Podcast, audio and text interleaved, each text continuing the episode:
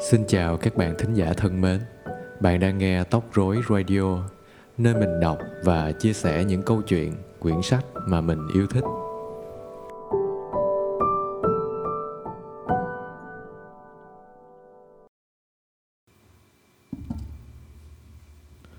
Hôm nay Tóc Rối xin mời các bạn đến với truyện ngắn Nghèo của tác giả Nam Cao. Bố ơi con đói, Lần này có lẽ là lần thứ 10 Thằng cu bé chạy về đòi ăn Chị đĩ chuột đang quấy một cái nồi gì trong bếp. Cấu tiết quay lại, Mắng ác nó đi. Đã bảo là hết cơm rồi, Tí nữa chè chín thì ăn chè mà. Thấy mẹ gắt, Thằng cu không dám đòi ăn nữa. Nhưng mặt nhăn nhó biểu xịu như muốn khóc. Chị đĩ chuột thương hại, Dịu dàng bảo con đi ra vườn xem chị gái làm cỏ. Lúc nào chè chín thì bu gọi về mà ăn. Chóng, ngoan rồi bu thương. Nhưng nó không nhúc nhích Mà nó còn nhúc nhích làm sao được. Một nắm cơm nhỏ ăn từ sáng Đã bị cái dạ dày chăm chỉ của đứa con nhà nghèo tiêu hết phèo một cái rồi. Còn chi? Nó ngồi phịch xuống đất Gục đầu vào ngưỡng cửa Ngáp. Sắp chín chưa bu Quay ra, vẫn còn thấy thằng con nằm phục ở đấy. Mắt lờ đờ như sắp lả đi. Chị chuột chép miệng. Thôi đây Chính chả dính thì đừng. Bắt mẹ nó ra cho chúng mày ăn, Không chúng mày làm tội cũng chết. Chốc lại nheo nhéo, Chốc lại nheo nhéo. Chị vừa lẩm bẩm, vừa dập lửa, Rồi bắt cái nồi ở trên bếp xuống. Lấy một cái vỏ trai múc vào mấy cái bát sành sức mẻ lung tung, Đặt ngay trên mặt đất. Thằng cu bé vội vàng lê xích lại gần. Hai mắt long lanh đổ dồn cả vào mấy bát chè màu nâu đục, khói bốc lên nghi ngút. Mồm nó nuốt nước bọt ừng ực, cái mũi như nở hẳn ra để hít lấy hít để cái hương vị của khói chè ngon ngọt. Chị đĩ chuột phải đưa tay ngăn nó lại, sợ nó xà vào mà bỏng. Chị bảo nó, còn nóng lắm, chưa ăn được. Con ra vườn, gọi chị về cho chị ăn, không thì phải tội. Nó làm quần quật từ sáng tới giờ mà chưa được tí gì vào bụng. Không đợi gọi đến tiếng thứ hai, cái gái hớn hở chạy về, lôi thôi lết thết trong mấy manh dẻ rách tả tơi.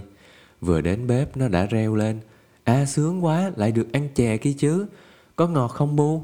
Bu lấy đâu được mà nấu chè thế? Chị đĩ chuột mắng yêu con. Úi già, tiếu tít như con mẹ dạy. Tha hồ mà ăn chán chê, chỉ sợ không sao nuốt được thôi con ạ. À. Rồi chị bảo thằng cu bé.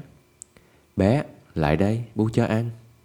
Thằng bu ngồi xổm bên mẹ, mặt hất lên, há hốc mồm như con chim non đang đợi mẹ mớm mồi. Một miếng vừa vào mồm, nó đã vội nuốt thỏm đi, khen ngon quá. Nhưng chưa kịp ăn miếng nữa, nó đã ọe ra một cái, mũi đỏ lên, nước mắt ứa ra dàn dụa. Sao thế? Nó chỉ hụ nhìn mẹ mà không nói, cũng không chịu há mồm ra nữa. Cái gái nhìn mẹ, nhìn em, xêu một miếng chè nữa ăn thử. Nhạt quá bu ạ. À. Chị đĩ chuột mắng con, làm gì có nhiều mật mà ngọt, có cho ăn là phúc rồi. Thằng cu chừng đói quá không chịu được nữa, nó lại há mồm ra, mẹ rút cho nó một siêu nhỏ nữa. Nó nhắm mắt, duỗi cổ, cố nuốt cho trôi, nhưng cũng như lần trước, nó ọe ra và khóc lên. Chị đĩ chuột lấy tay áo lau nước mắt không cầm nổi, đã trào ra hai má hổm xanh bụng như người ngã nước. Cái gái lấy ngón tay di một cục chè, rồi bỗng nó nói to lên. À, con biết rồi, không phải chè, cám mà. Cám nấu mà bu bảo là chè. Nhưng mẹ nó lại đưa mắt lườm nó, lấy ngón tay chỉ ra phía ngoài khẽ nói, nhưng hơi gắt khẽ khẽ cái mờ một tí, réo mãi lên. Thằng bố mày nó nghe thấy thì nó chết. Nó đã ốm nằm đấy, không thuốc, mà còn bực mình nữa thì nó chết. Rồi hai mẹ con lẳng lặng ăn, cố nuốt những bát cám đặc khè cho đỡ đói. Thằng cu nhất định không ăn, ngồi khóc tỉ tê đòi cơm. Chị đĩ chuột đành phải dỗ dành nó. Thôi nín ngay, bu ăn xong, bu xin thầy cho một miếng mà ăn. Chị bế con rón rén đi vào chỗ chồng nằm. Thằng bé vẫn sụt xịt, anh đĩ chuột dở mình. hơi nghiêng mặt quay qua một làn ánh sáng mờ lướt qua làm cái mặt hốc hác và da màu xanh đã lại thêm xanh mái tóc dài quá xòa xuống tai và cổ hai con mắt ngơ ngác và lờ đờ. Những chiếc răng dài và thưa ở cái mồm bé hé ra để cho dễ thở, khiến anh có cái vẻ đáng sợ của ma đói. Thấy vợ con, anh nhếch miệng, cố gượng một cái cười méo sệt vừa thở phào, vừa hỏi bằng một thứ tiếng yếu ớt như từ ở thế giới bên kia lại. Nó làm sao thế? Chị đĩ chuột xốc con lên một cái. Nó vòi chứ làm sao? Cơm gạo đỏ không chịu ăn cứ đòi cơm trắng của thầy cơ. Thế thì lấy cho nó ăn đi. Tôi ăn làm sao hết. Chị đĩ chuột lấy liễn cơm, chực moi cho con một ít, nhưng anh bảo, mang cả ra cho nó ăn, tôi không ăn nữa đâu. Còn bao nhiêu vét cho cái gái, với lại bu em ăn hết đi, để nó thiêu ra đấy. Chị đĩ chuột cười, bảo chồng, thằng cu nó dở người chứ mẹ con tôi ăn cơm đỏ no rồi còn ăn vào đâu được nữa anh biết vợ nói dối chợt nói nhưng thôi buồn rầu buông một tiếng thở dài vợ lo ngại hỏi bây giờ người thế nào để tôi kể với ông Lan lấy thuốc. Tiền đâu mà thuốc than mãi. Tôi vừa bán con chó mực với hai buồn chuối non được bốn hào. Chồng nhìn vợ, ngẫm nghĩ một lúc rồi bảo Đừng lấy thuốc nữa, tôi sắp khỏe rồi. Chị ăn cho nó khỏe lên thì chắc là bệnh phải hết. Bu em đông cho tôi cả bốn hào gạo đỏ. Đừng ăn gạo trắng, nhạt lắm. Vợ gật đầu. Cũng được, nhưng mà đã khỏi thật chưa? Trong thầy em còn mệt lắm. Ốm luồn sáu tháng trời mà không mệt sao được. Cứ đi đi. Đi bây giờ luôn à? Ừ, đi xuống nhà bà phó cửu ấy. Xa một tí nhưng mà được cái rẻ. Vợ gật đầu bảo thằng cu. Con ngồi đây với thầy, cho bu đi trong gạo nha. Nó không chịu nó sợ sệt nhìn cha Chị mắng Con nhà vô phúc lại sợ bố Khốn nạn Tại đi về không có tiền mua bánh cho nó Nên nó giận ấy mà Phải tội chết con à Nhưng anh đĩ chuột bảo cho nó đi cả đi Kẹo nó khóc Bảo cái gái về đây cho tôi bảo này Người cha khốn nạn Nhìn đứa con chồng chọc Thở dài Một giọt lệ từ từ lăn xuống chiếu Thầy bảo gì con ạ? À? Lúc nãy mẹ con mày ăn cám phải không? Gái gượng cười cãi. Ăn chè chứ. Bố nó chép miệng. Khốn nạn, chè đâu mà ăn. Cơm còn không có nữa là chè. Rõ, mày thì khổ từ trong bụng mẹ. Con gái cúi đầu không nói. Anh để chuột thở dài. Con đi lấy cho thầy cái ghế buộc dậu với cái sợi dây thừng ở gác bếp để thầy mắc lại cái giỏng.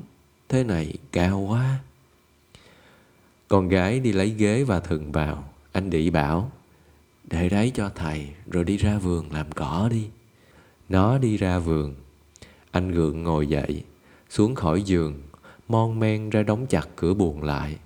Anh lấy cái thừng là một cái trồng chắc chắn dùng hết sức tàn còn lại trèo lên ghế hai chân khẳng khiu rung lẫy bẫy anh buộc cẩn thận một đầu dây lên xà nhà buộc xong mệt quá anh đu vào cái sợi dây thừng gục đầu xuống thở anh thấy lòng chua xót nước mắt trào ra hai bên má lõm, rồi anh quả quyết, anh đứng thẳng người lên, chui đầu vào trồng. cái thừng cứng cáp cọ vào cổ anh, làm cho anh rùng mình. Anh khóc nấc lên một tiếng, cả cái thân hình mảnh dẻ bắt đầu chuyển động như một tàu lá rung trước gió. Bỗng anh dừng bặt, ngây người ra nghe ngóng. Có ai đó vừa gọi ở ngoài ngõ, tiếp đến là cái gái thưa và chạy vào tiếng người kia the thé. Bu mày đâu? Cái gái rụt rè đáp lại dạ bẩm bà bu con đi vắng. Đi vắng đi vắng mãi?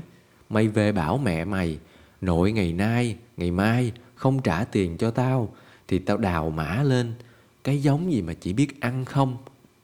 Anh đĩ chuột rít hai hàm răng, hai chân giận dữ đạp phát cái ghế đổ văng xuống đất. Cái tròng rút mạnh lại, bộ xương bọc trong da bây giờ giãy giụa như một con gà bị bẫy. Sau cùng, nó chỉ còn chật từng cái chậm dưới sợi dây thừng lủng lẳng. Ở ngoài ngõ, mẹ con chị chuột vừa kêu khóc vừa vang lại. Bà huyện nhất định bắt cái mẻ gạo mới đông xong để trừ nợ xấu hào mà chị chuột vay từ hai tháng trước để cho chồng uống thuốc. Thúy Rư Tiểu thuyết thứ bảy Số 1580 Ngày 5 tháng 6 năm 1937 Cảm ơn các bạn đã chú ý lắng nghe và nếu các bạn có ý kiến đóng góp hoặc yêu cầu thêm vui lòng gửi về trang Facebook Mùa Tóc Rối. Cũng đừng quên bấm follow để không bỏ lỡ những số tiếp theo nhé. Còn bây giờ, xin chào và hẹn gặp lại các bạn.